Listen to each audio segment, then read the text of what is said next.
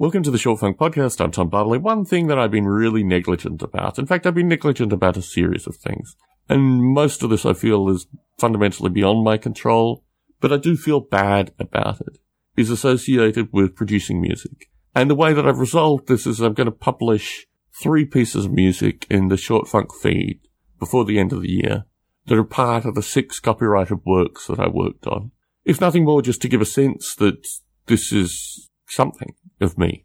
Something that I thought was relatively precious and worth working on.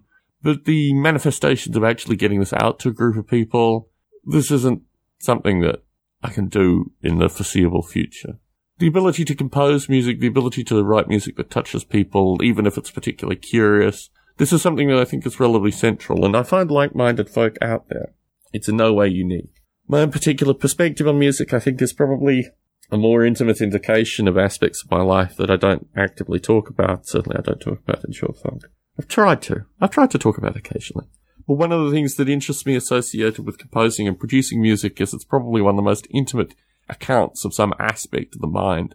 And in that light, when I listen to particular classical music now, the, the nature of manufactured popular music is so removed from individuals now. It's always a combination of folk working together. And you can feel this quality, or I feel this quality at least in the music.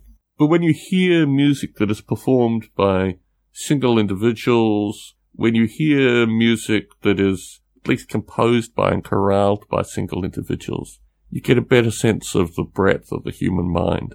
And I find this in particular with kind of classical composition. Most of classical composition, most of the music that's written by composers is derivative, and many of its acknowledgement of the derivative nature of the music that's created. But within that derivation, you still hear elements of human genius, which I think are just wonderful. You can enjoy it in a wondrous sense. I had a brief conversation with my wife associated with religious music and the importance of religious music.